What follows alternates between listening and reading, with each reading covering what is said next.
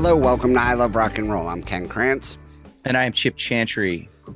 Chip, we have uh after a long absence, we we have Kahuna back in the fold. Yeah, I know. Kahuna, been- how are you, buddy? I'm good, man. It's been a couple episodes, Yeah. but I have been keeping up. I'm proud of you guys. Ever ever ever since he uh ever since he got that part in Clerks 3, he's been he's been too big for us.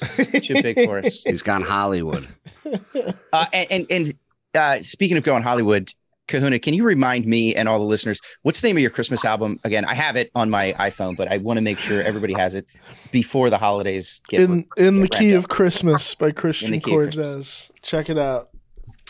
Um we have we have a guest today, Chip, that I am unbelievably excited. Super excited about, uh, yeah. to talk to. Um, so let's just let's jump right into it. So our guest today uh, is a drummer. He he was in Little Richard's band. Uh, he's he's played with Eric Burdon. He's recorded with George Harrison, Elton John, Stevie Wonder, Ron Wood. Uh, I'm sure there's I'm sure there's many more I'm missing, but uh, Bill Withers. Yeah. welcome Alvin Taylor to the show. Very happy to be here. Thank you.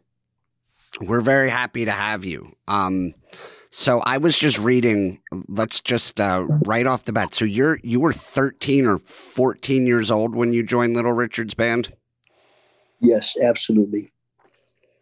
and um, the story goes. You tell me maybe I have this wrong, but you were you were a, a busboy in a hotel, and they occasionally let you fill in on drums for the band, like the hotel house band, because the the drummer for the band sometimes was too drunk to play, so you would fill in for him.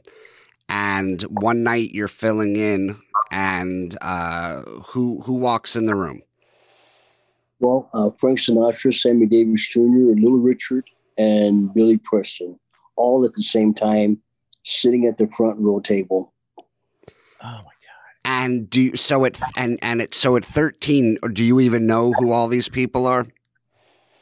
Well, I know, of course, who Frank Sinatra and Sammy Davis Jr. were because they actually lived in uh, the town uh, at uh, Palm Springs, where I was born and raised, and where I was working at the Biltmore Hotel at the time. I didn't have any idea who Little Richard was, and I didn't know who Billy Preston was.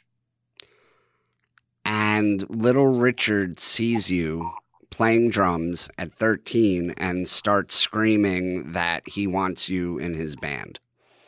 Right. Yeah. Um, And, and and roughly what what year is this? Like what what year would this be? Uh, I don't know the exact year. Exact year, but yeah. It's been somewhere 67, 60. Okay. 66, 67, 68. Okay. Yeah. there. And um, when little Richard tells you he wants you in his band, do you do you think he's?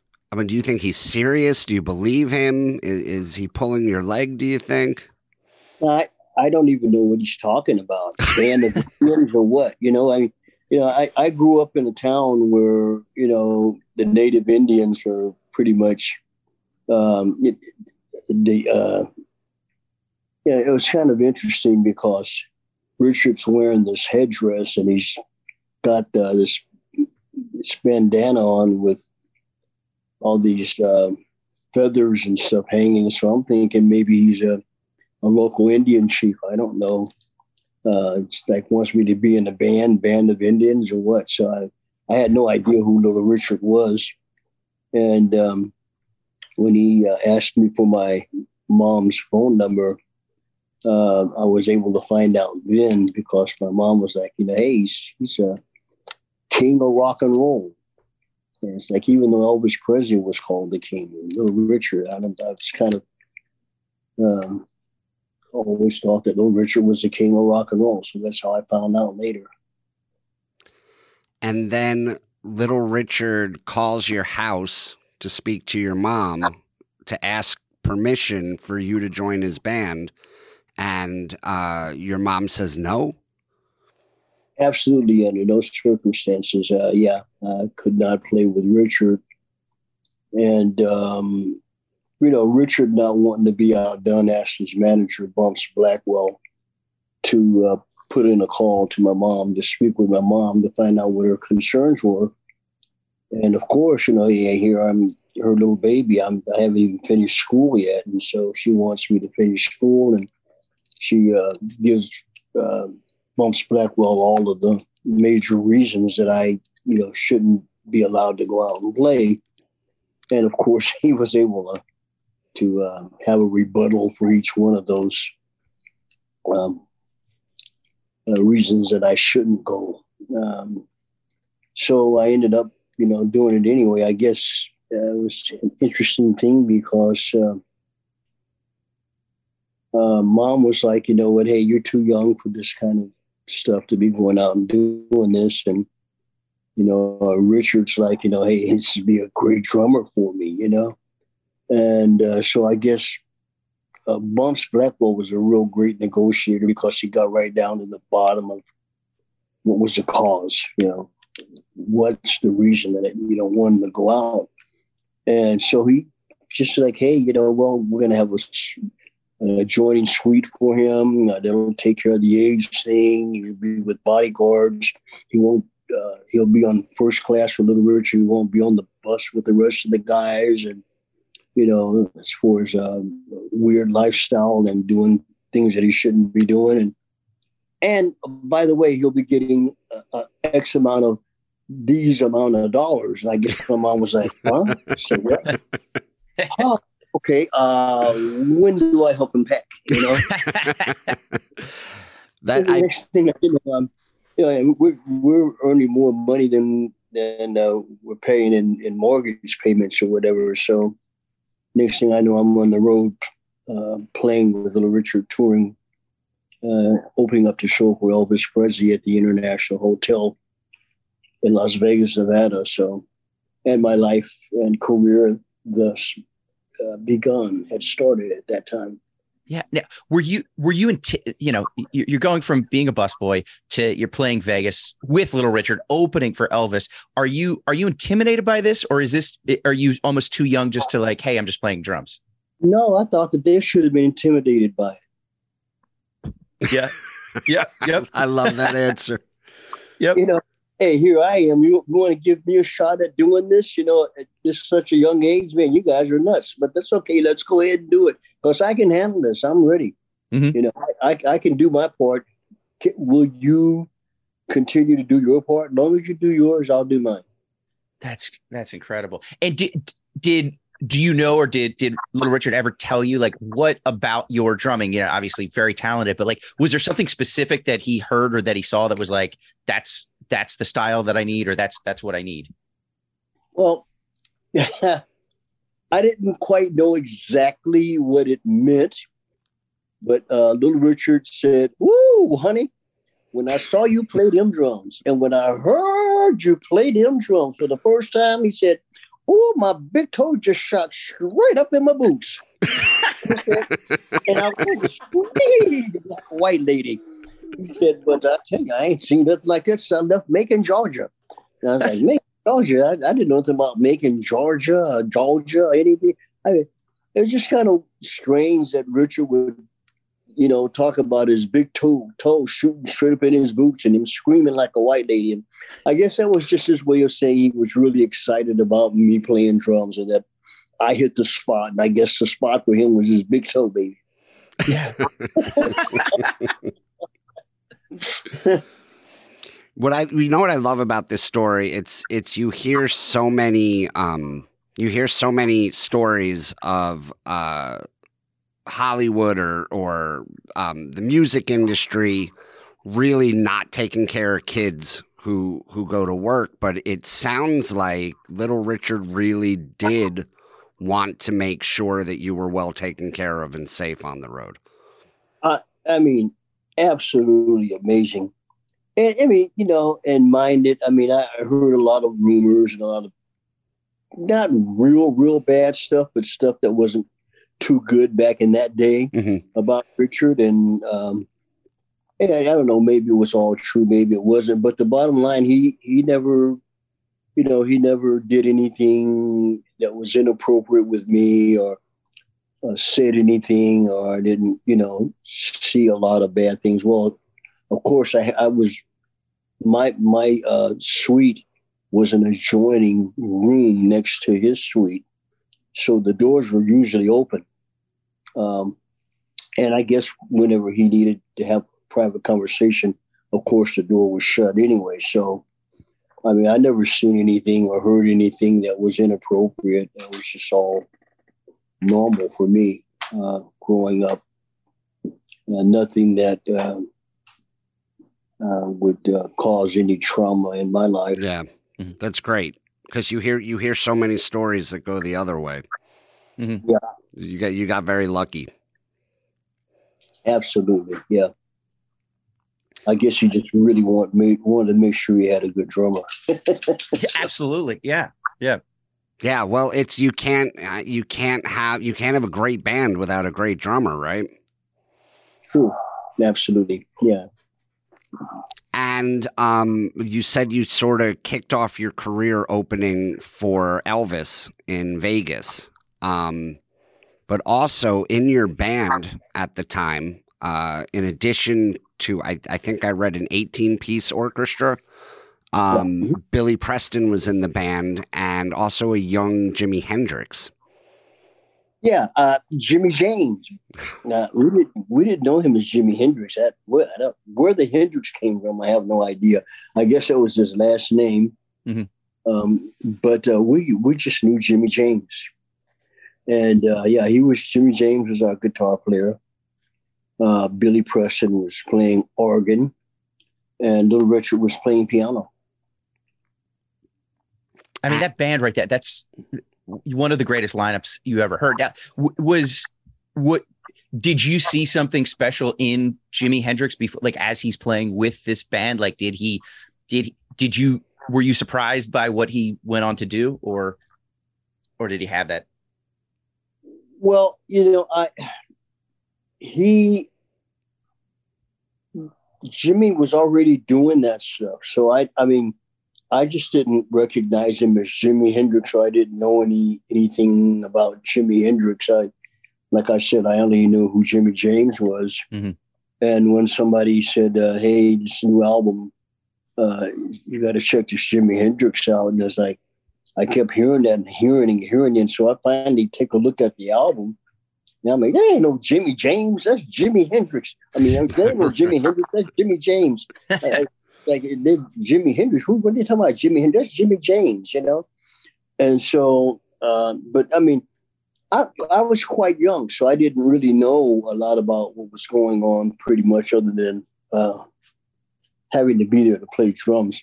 But apparently, um, Jimmy had been around and had done a few things. He had worked with the Isley Brothers, James Brown, and Ike and Tina Turner, and um, um, the Isley Brothers. He had been in a few bands and had been over to England and met a few people.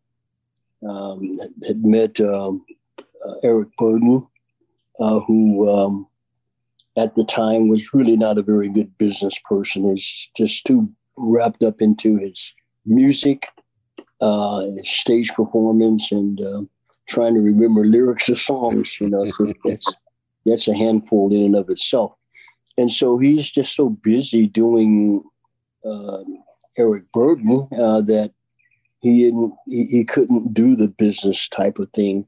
So he uh, Eric introduced uh, Jimmy to Chas Chandler, who was pretty much uh, the the go-to guy for the animals and the bass player, and was one heck of a businessman. And he did all the business stuff with animals, and so. Um, yeah. Um, so Chas pretty much kind of put um, put a, a, hedge of protection around Jimmy, and you know got him working, and you know got him hooked up with some with several other musicians, and uh, got him going. But yeah, I mean, I, I always saw some uniqueness. He was he was never ever just a regular, normal like type of guitar player. I mean, when Richard would enter the stage, you know, uh, on the left side, Jimmy would be entering the stage on the right side, you know. The rest of the band would be there. And I'm like, well, what makes this guy so special that he's got to come on stage like that? Well, he's, I guess at the time, you know, he's Jimmy James, you know. Yeah. And that's, that's, you know, to me was way more, to me, that was way more important as Jimi Hendrix, you know, just as, just as powerful. Yeah. Mhm. And um, when you're at, did, did you op- did you open for Elvis regularly, or was it was it a one off? Every night. Oh wow! So, um, did you did you interact with Elvis at all? Oh yeah, absolutely. Every every night, yeah, uh, every night. Uh, he Elvis would be in our dressing room before we even started to tune up or dress or any any of that. He would be there with several other guys. Uh, there was it was uh, there was two drummers, and uh, Elvis would, was excited about introducing both of his drummers to me, and I'd meet both of the drummers. Uh, one of them name was was Michael Beard. Uh, we call him Pooh Bear, and some people call him Teddy Bear. You know, um, and uh, so um, they would come and they would ask. Uh, he he would Elvis would always call Richard. He would call him. He would, uh, would uh, um, announce, uh, "Hey King, is there something I can do for you? Is there anything you need?" You need anything? Hey King, you need anything? Hey, it was always Hey King, you know. Mhm. And I thought it was kind of it was kind of confusing to me because I had always heard that Elvis Presley was the king of rock and roll, but here Elvis Presley was calling him Little Richard King, and I was wondering if that was because of King of Rock and Roll or just was Richard. Maybe Richard was the king of Africa somewhere that I didn't know about. I didn't know. I just he looked like a king. I mean, literally, Mhm. breasts, uh, the and and and literally, I mean, we had Sheik uh, Sheik of Iran, uh, uh, sheiks, kings, presidents.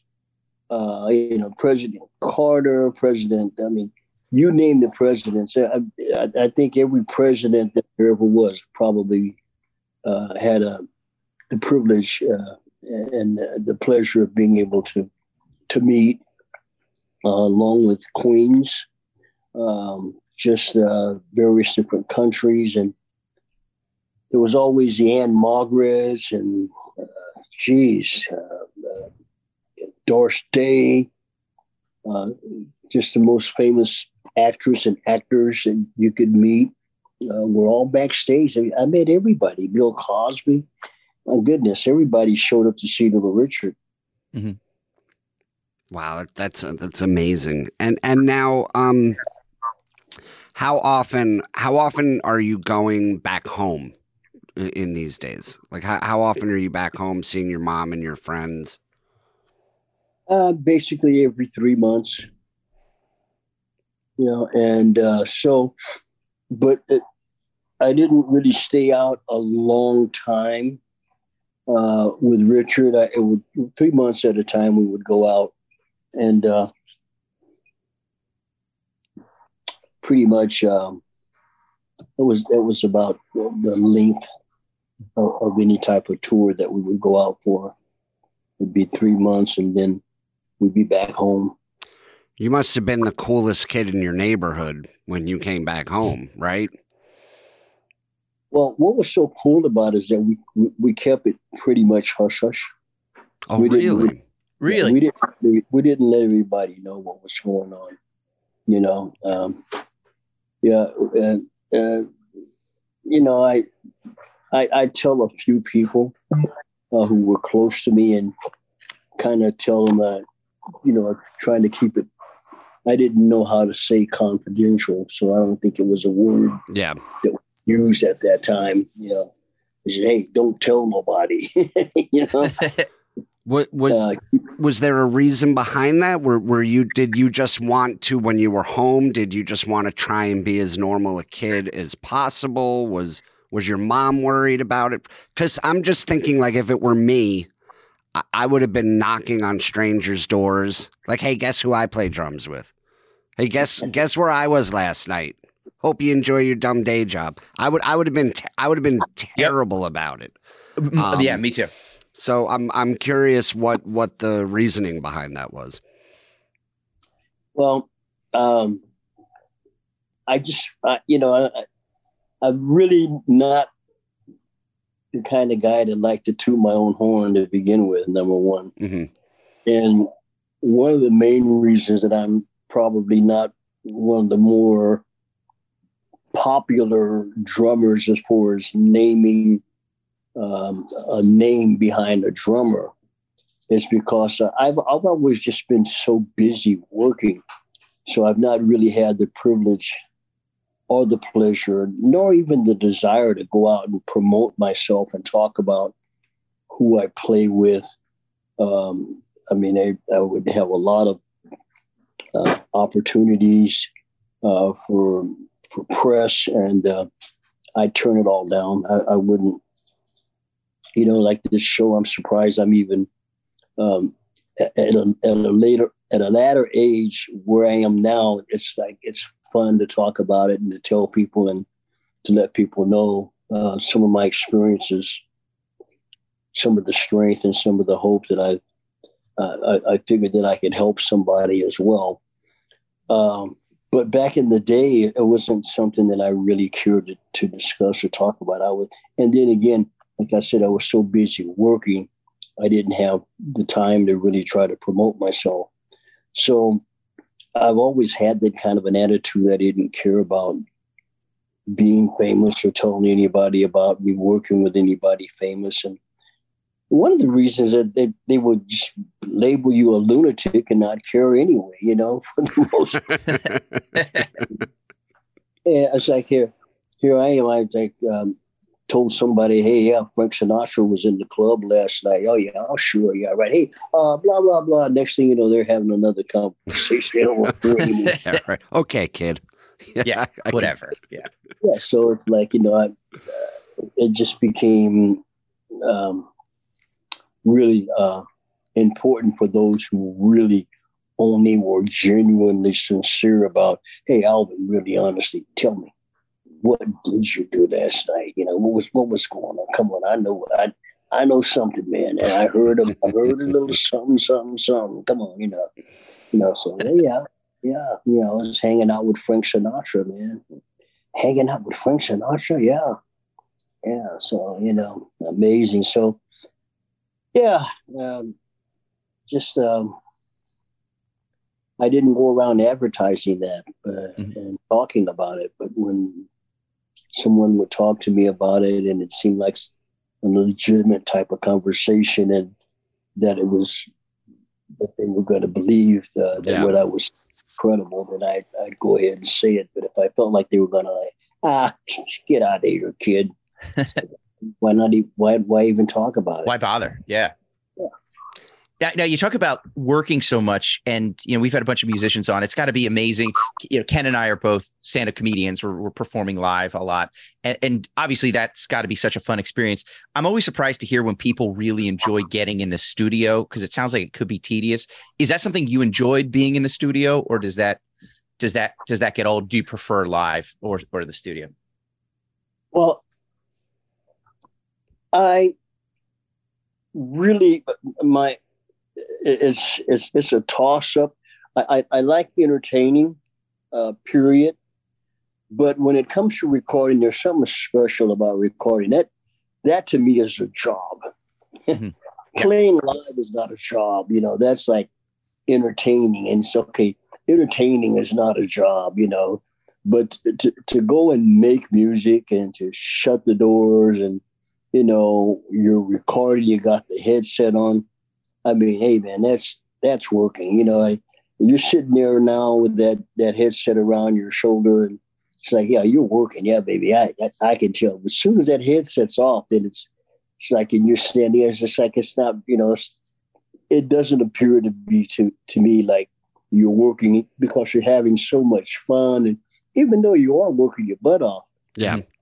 you're having a lot of fun. But there's a difference um, with that headset on. You're you know you're glued to uh, being focused and Um, live, I mean, hey, focus for what? I mean, if I make a mistake, it's just a mistake that's made. It's too late. I can't correct it anyway. You know, I'm live. You know, so uh, it's, it's, uh, I'm here to do whatever it's going to do. But if I'm recording, I can stop the tape and I can go back and I can correct it. I can fix it. I can make it look like, well, this is what I want it to look like. This is what I want it to sound like. And so there's there's a, a difference between uh, live and um, and I enjoy both of them. But for me, the more serious uh, of the two, really for me, is is uh, recording in the studio, and which I took uh, that to be more serious and, and more of a a job uh, related issue than just doing live stuff. I, read in an interview uh, with uh, I read in an old interview you did to that point where where you said you were sometimes hesitant to take offers to go out on the road because if a producer called looking for looking for a drummer uh, for studio work and you were on the road, they would just go to the next guy on the list, and you didn't know when they would come looking for you again. Yeah, well, that was a thing of the past back in the day when um, studio musicians, when their bread and butter was the studio, we had to be available.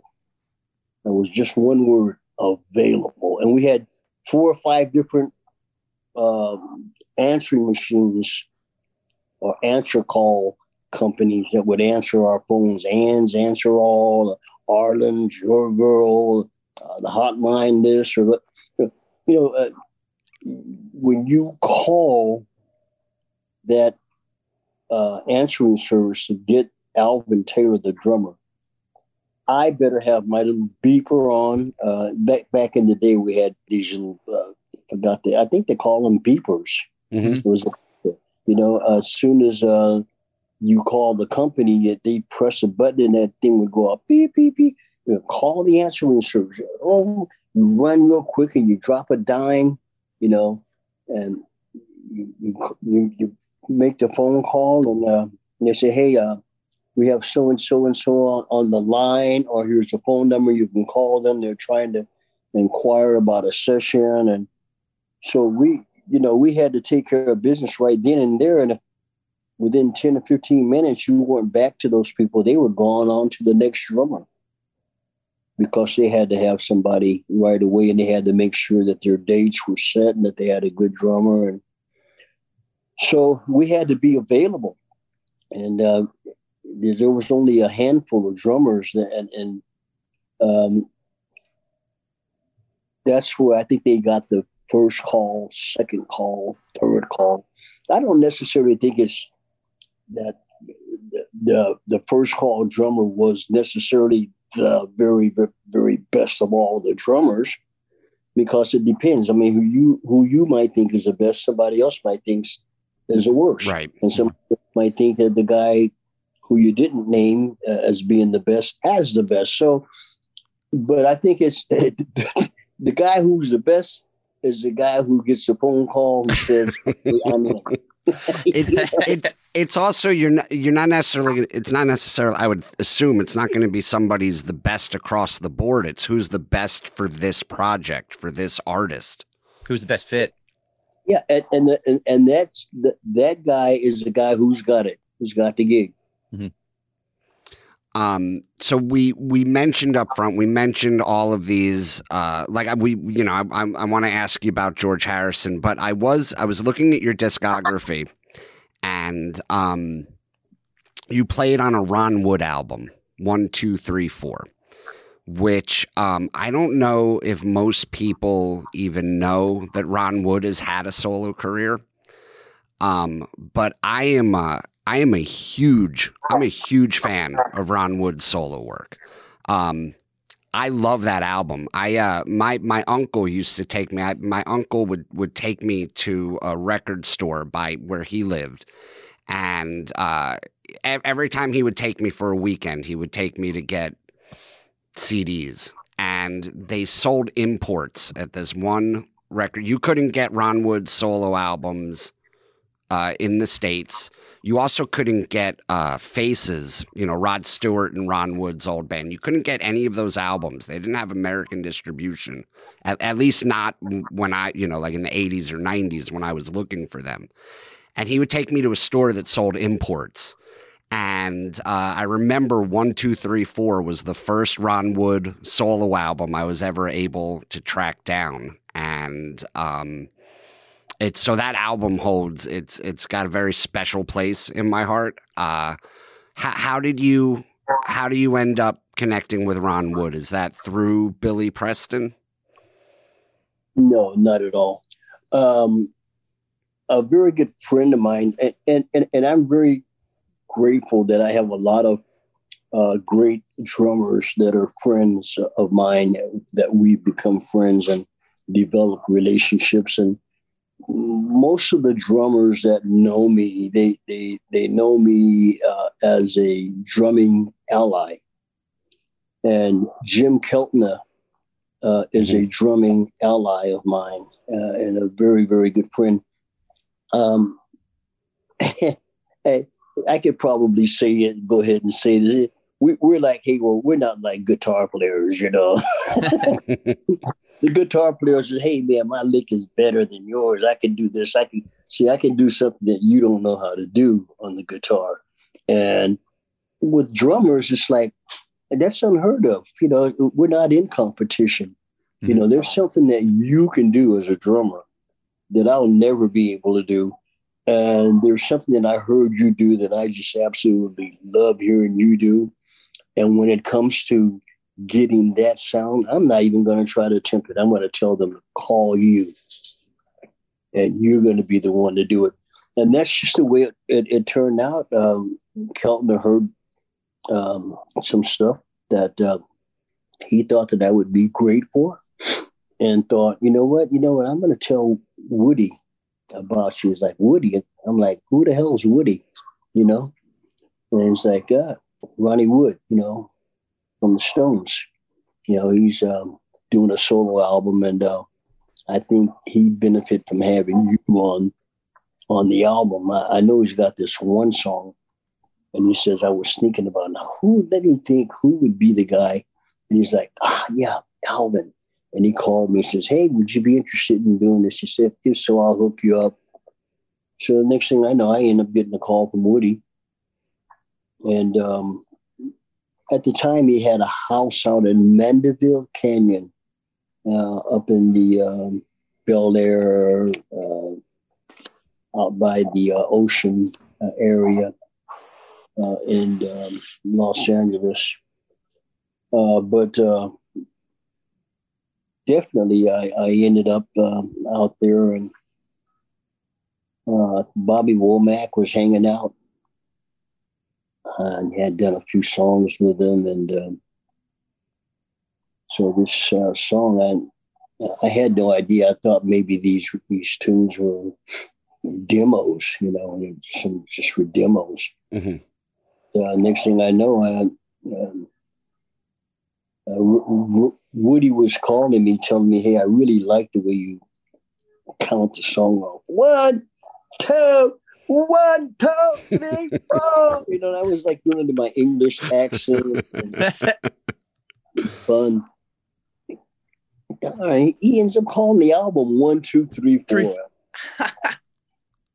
so that was really cool for me. You know, it's like uh, uh, the only time I've ever actually had a chance to name an album. yeah, yeah. That's he's. I don't think people people don't know he's uh, he's actually a really talented songwriter, and um, it's just that you know uh, he's in a band with arguably the greatest songwriting duo. You know, so it's it's hard for him to get songs in. But uh, man, I always I always even even now even today when he puts out solo stuff, I'm I'm always like the day it comes out, I'm I'm I'm checking it out. Um, so uh, I know.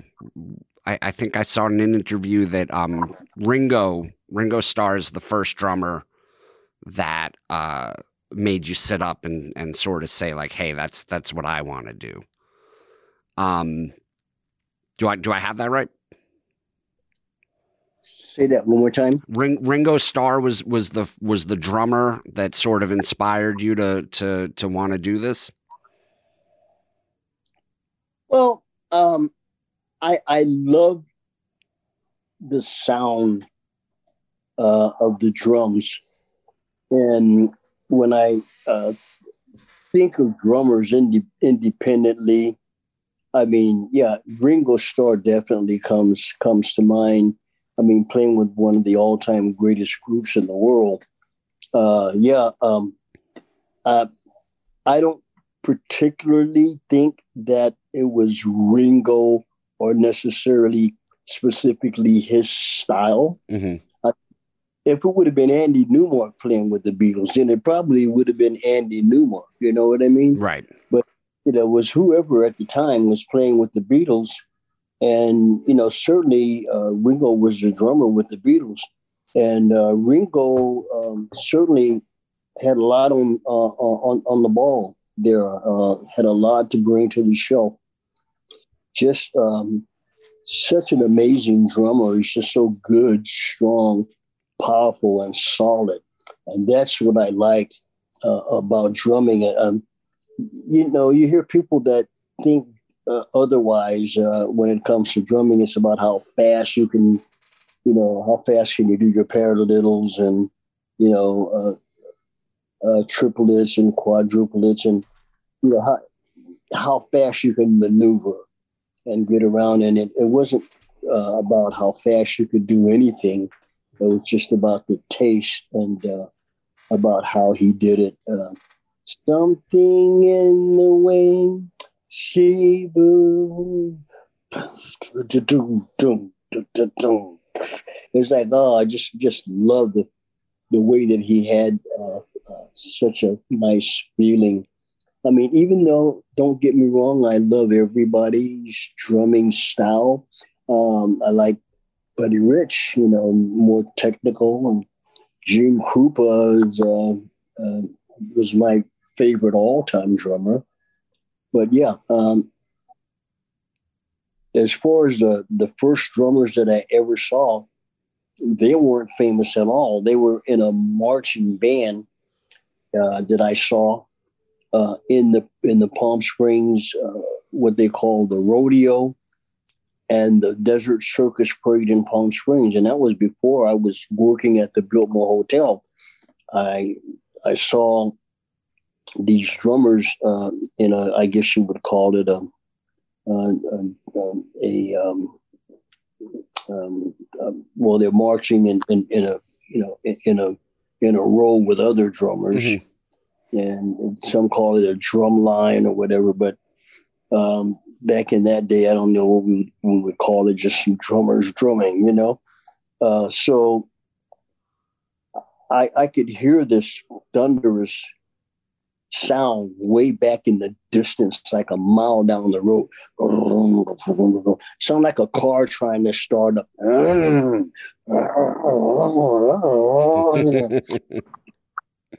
but you know, uh, you could just hear it way in the background, and and the closer that it got to me as I was sitting at the curbside, I'd be sitting there and I'd hear the boom, boom, boom and my shirt would be moving off of my body every time that those drums would hit.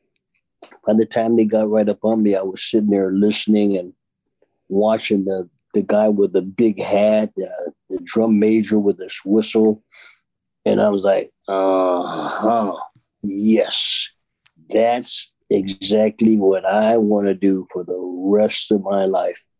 And see, so there was no Ringo Starr involved in that. Right. Mm-hmm. Okay. Later on, as I began to hear music and I listened to him, I was certainly uh, always, yeah, definitely inspired and encouraged by him. But my my first um, confirmation came from those drummers in that drum line that uh, was sitting on the curb waiting that I could hear a mile down the road.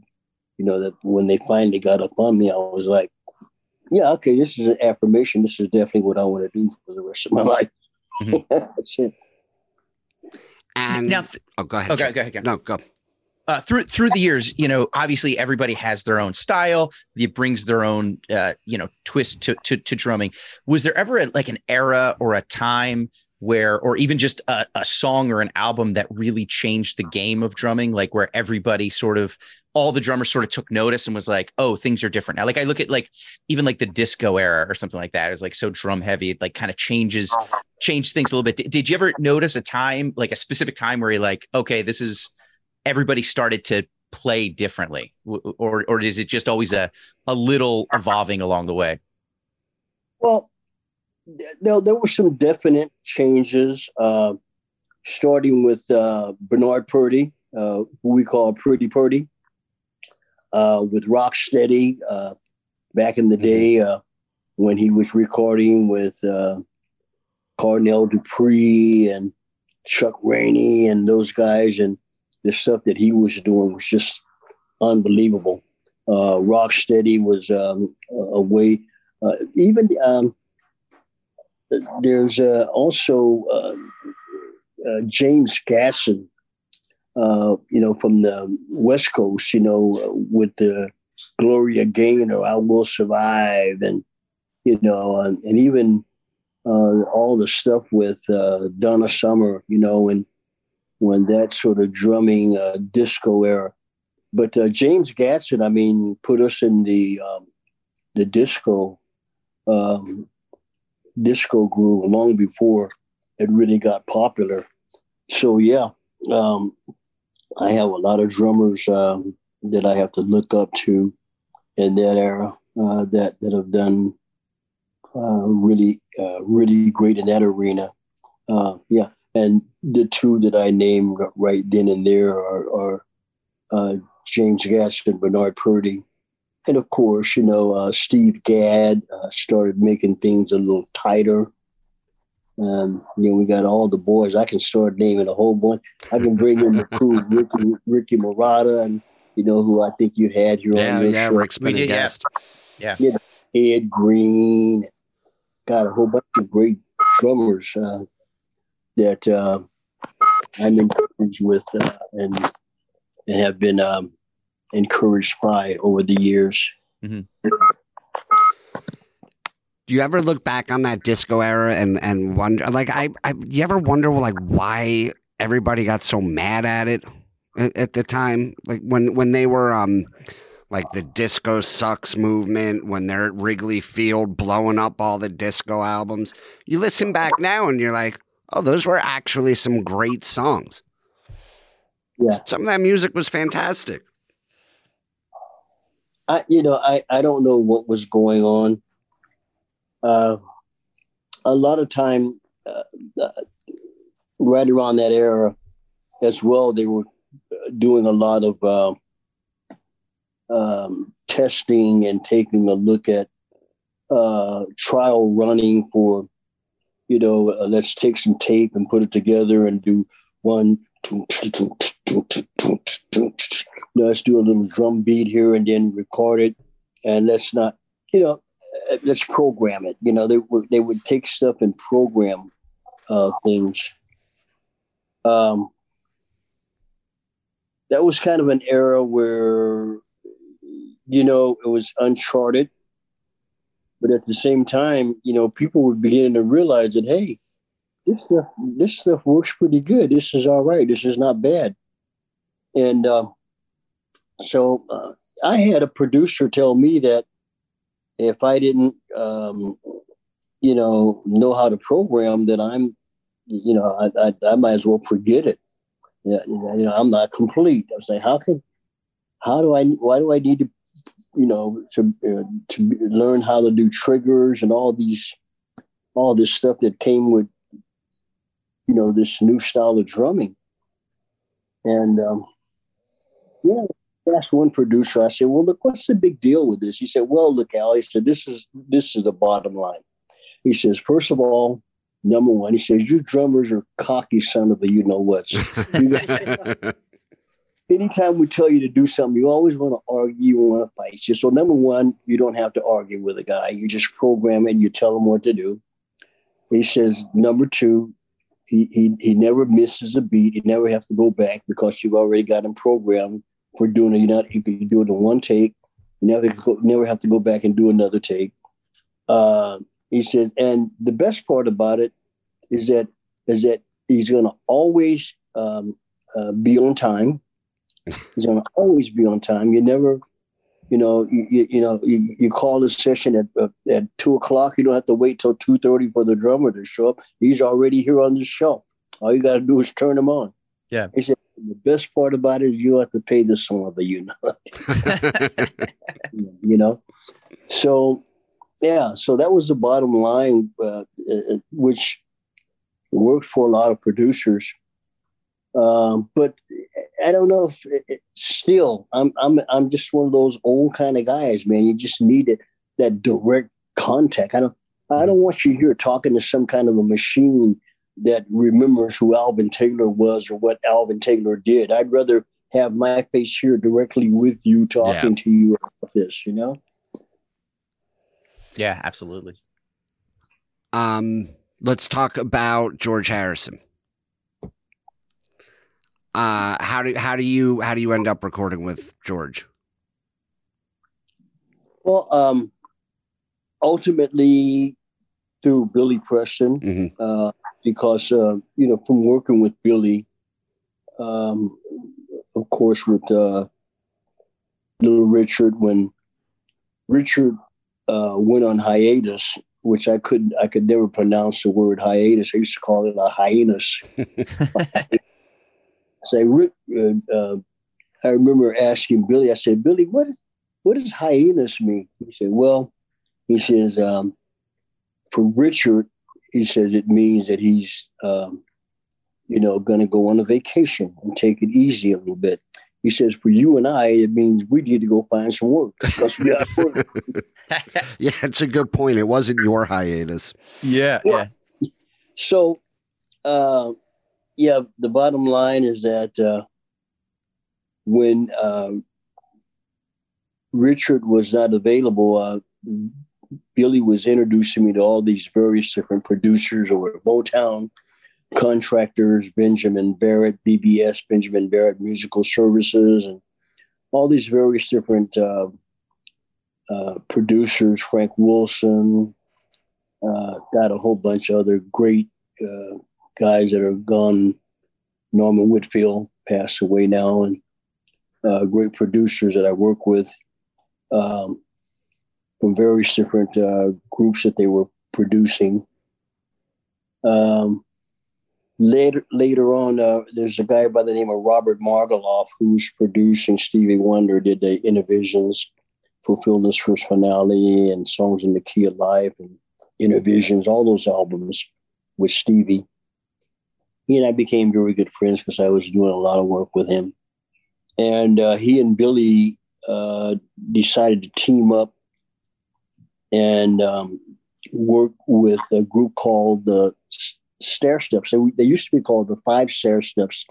They had the hit record called "Ooh Child, Things Are Gonna Get Easier." So this is this album they were getting ready to do was um, called Second Resurrection uh, because he had been buried for a while, dead, you know, in, in the water. And uh, so we were rehearsing out of Billy's house, and George Harrison, um, I think what happened is that George had an interest in wanting to sign the band, the Stairsteps, to his new Dark Horse label on um, A&M Records at the time uh, through uh, Herb Alpert. Mhm. So they came out to the studio and they were watching um, and listening to the glass. And I'm, I look up and I see this figure and I said, by God, looks like George Harrison, you know. Like, "Oh, bloody hell, mate. You know, George, you know, and sure enough, you know, it's, um, I, I get a message uh, from Billy. He comes out and says, Hey, he says, uh, George likes the way you're playing drums, man. He says, uh, he wants to meet you. So I said, okay, great. So, so next thing I know, um, met George in the control room. Uh, uh, he, matter of fact, uh, the album, the second resurrection by the Stairsteps was George's favorite album. That's what he told me. That's what George told me. He said, this is my favorite album. I love this music. And based on his uh, uh, observation of, of, the band that day, and he, he decided to sign the Stairsteps uh, for the album called Second Resurrection. And anyway, I'm not sure what happened after that. I guess Keni Burke uh, got a chance to do several other albums after that. But uh, I think there was the only one album by the Stairsteps that they got a chance to to release. And uh, so, anyway, uh, George had called me somewhere out of the clear blue after the album had been released and said, Hey, listen, I'm getting ready to record an album. Um, I was wondering if you'd you know, be interested in playing drums on it. I'm like, sure, yeah, I'll be glad to. Yeah, it's not for a year from now, but I'm trying to, you know, get things planned. I'm like, year from now, man, you know. yeah, I was ungrateful old dude, you know what I mean? But anyway, yeah. So um, as the first time I ever waited for a year to record an album, but finally it did come around, and uh, George called me and made sure that uh, his people were able to make the right arrangements to fly me into Henley on Thames, Friar Park, and uh, London castle, where I stayed for a couple of weeks and, uh, you know, um, recorded the 33 the third album. Wow. That were, were would you um like would I if I like would you call your mom once a week and thank her for letting you join Little Richard's band? I I would have done that for the rest of my life. I I would have did did you ever look around like it's funny the way um a, a life can pivot on a single moment. Like if your mom had dug her heels in, who who know I mean not that not that you wouldn't have been just as talented, but who knows who knows what connections you would have made and and where it would have uh, you could have been you could have been a 30 year old busboy bitching about that one time that, that you had a chance to do something and your mom shut it down yeah um, i'm so grateful i i am truly grateful uh, and um, yeah well yeah, I have a lot to be grateful for. Yeah. Yeah, it sounds like it sounds like just a wild ride of a career. Yeah. Yeah, and, and speaking of just th- that wild ride, you were at the first taping of oh, Saturday yeah. Night Live. Is that is that true? Well, I, yeah, I I I, I actually played drums on uh, in Billy Preston's band, mm-hmm. and uh, we uh, were asked to do uh, nothing from nothing leaves nothing. And we actually uh, did two songs. Uh, Fancy Lady, a song called Fancy Lady, which was a one of the newest songs off of Billy's then album that was out, and Nothing from Nothing, which was a number one hit all over the world. Mm-hmm. And was that was that exciting then? I mean, did you know that this? Not that you knew anybody would know, but like, was there a feeling like this is a big deal? This is a big show. Looking back now, it's like Saturday Night Live has been around for 40, you know, however many, 50 years almost. It was, did it feel like that then, or was that just another night of playing? Yeah, it's just another, honey, if I'd have known that, you know, let me tell you, oh my God, you know, my ego would have completely gotten away. Honey, don't you know who I am? Shut up. no, but uh, um, seriously, we had no no no one knew. I mean, here I am standing face to face with Chevy Chase. I don't know who the hell he is. Yeah. And I'm talking to John Belushi. I'm talking to Garrett Morris and Gilda Radner. And all these people are just regular, normal people that are, you know, got their their their, their the rooms to their dressing room, the door open, and they're just waiting to meet people. They're bored to death, you know, waiting for their time turn to go up on stage and this was the first time we had, had you know ever done this show and no one knew that this was going to be something. We didn't know whether the show was going to take off or whether this was going to be the last we would ever be heard of. You know, mm-hmm.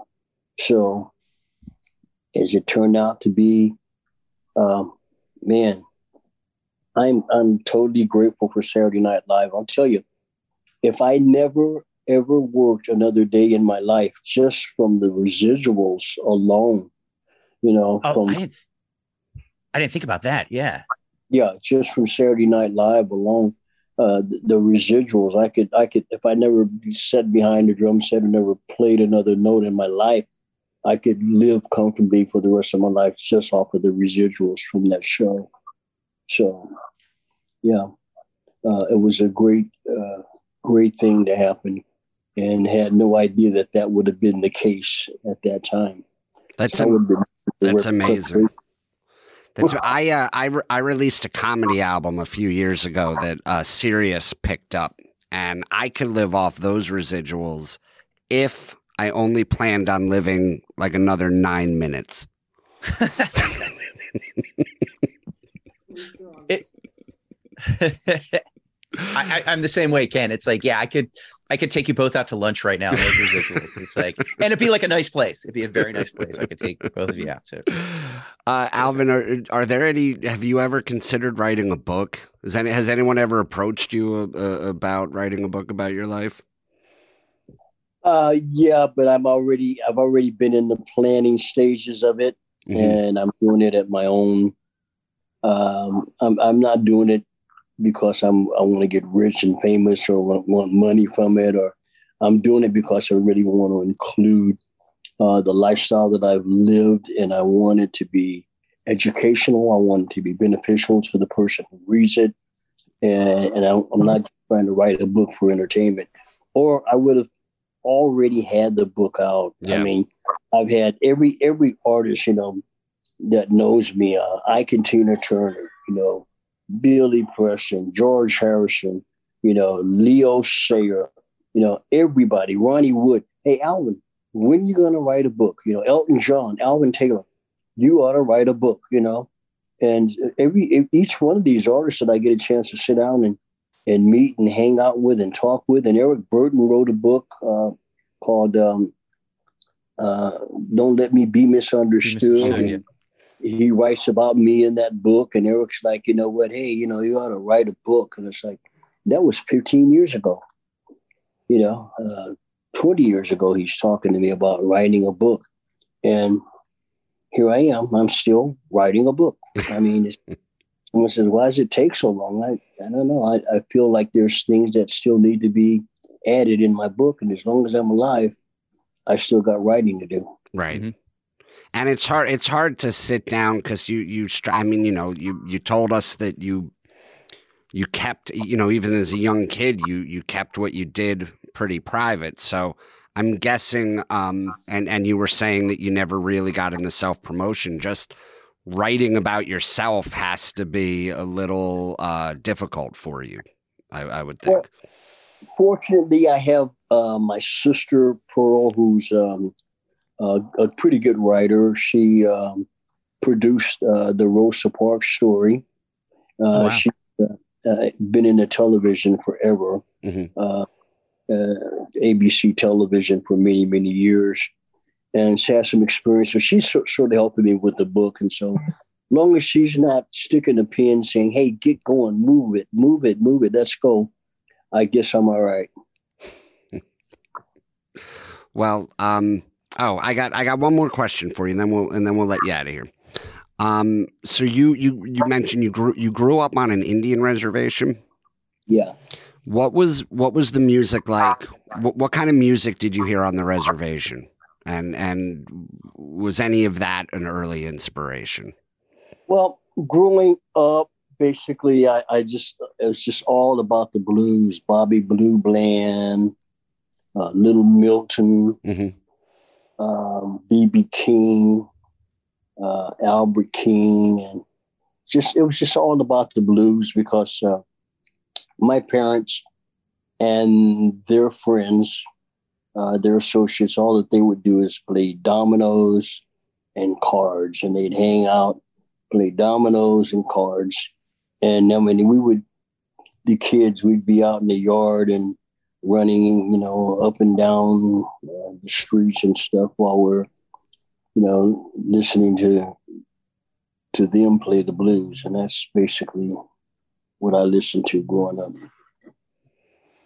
Okay. All right. That's well, amazing. yeah. And and, and I Oh, just one last question too, if, if I could jump in. Is there is there an album or even a song that you that you were on that you recorded that you think everybody needs to hear? That you're like, Oh, this is the one that question. whether whether it's whether it is a big album and you know everybody should remember this album or something that maybe didn't get heard, you know, didn't get the credit it deserves. Is there anything somebody should go out today and listen to and be like, this is this is it? I'm sure it's hard to pick. Well, there's one song, uh, 45, called Give Me the Love by Elton John, which I think is really awesome. And I'm like, I can't for, I just don't understand why that was like not a number one, a major number one record. Mhm. And then also the Stairsteps, the second Resurrection album. okay. Yeah. I'm going to check that out. Yeah. Well, Alvin, thank you so much for coming. I hope you I hope you had fun. I hope this uh I, I hope it wasn't too much torture. Um do you I don't know are you are you on social media is is there anywhere you people can find you if if they if they want to if they want to follow you or learn more? Yeah, uh, you could always Google my name. That'll lead you to how to trace me down. Uh, and I do have uh, Facebook. I'm on uh, Instagram. Uh, um, my my handle on Instagram is Alvin Taylor Music. Uh, but I also have a Facebook, uh, just regular Alvin Taylor drummer. Mhm. Uh, and then there's um uh, also Alvin Taylor Music Facebook page. And so um, that's basically how I can be reached. Uh, there's also a uh, Alvin Taylor, uh, where's that? Um, I, I had a website, website and I, I decided through management to just just tear it down because I didn't really need one. Mhm. I, I really need Yeah, with social media anymore. Yeah. yeah. So social media is uh, pretty much, uh, Hmm. yeah. Okay. All right. Well, um this was Thank this you so much. great. This Yeah. has been such a thrill to talk to you. Thank, yeah. thank you so much. And uh Chip, you got anything? Uh, just at Chip Chantry on Instagram, on uh, on Twitter. And uh, how about you, Ken? Uh yeah, Ken Krantz comic or follow the show, Rock and Roll Pod. Mhm. And uh this this was a lot of fun. Alvin, thank you. And um we will see you next week. Thank you.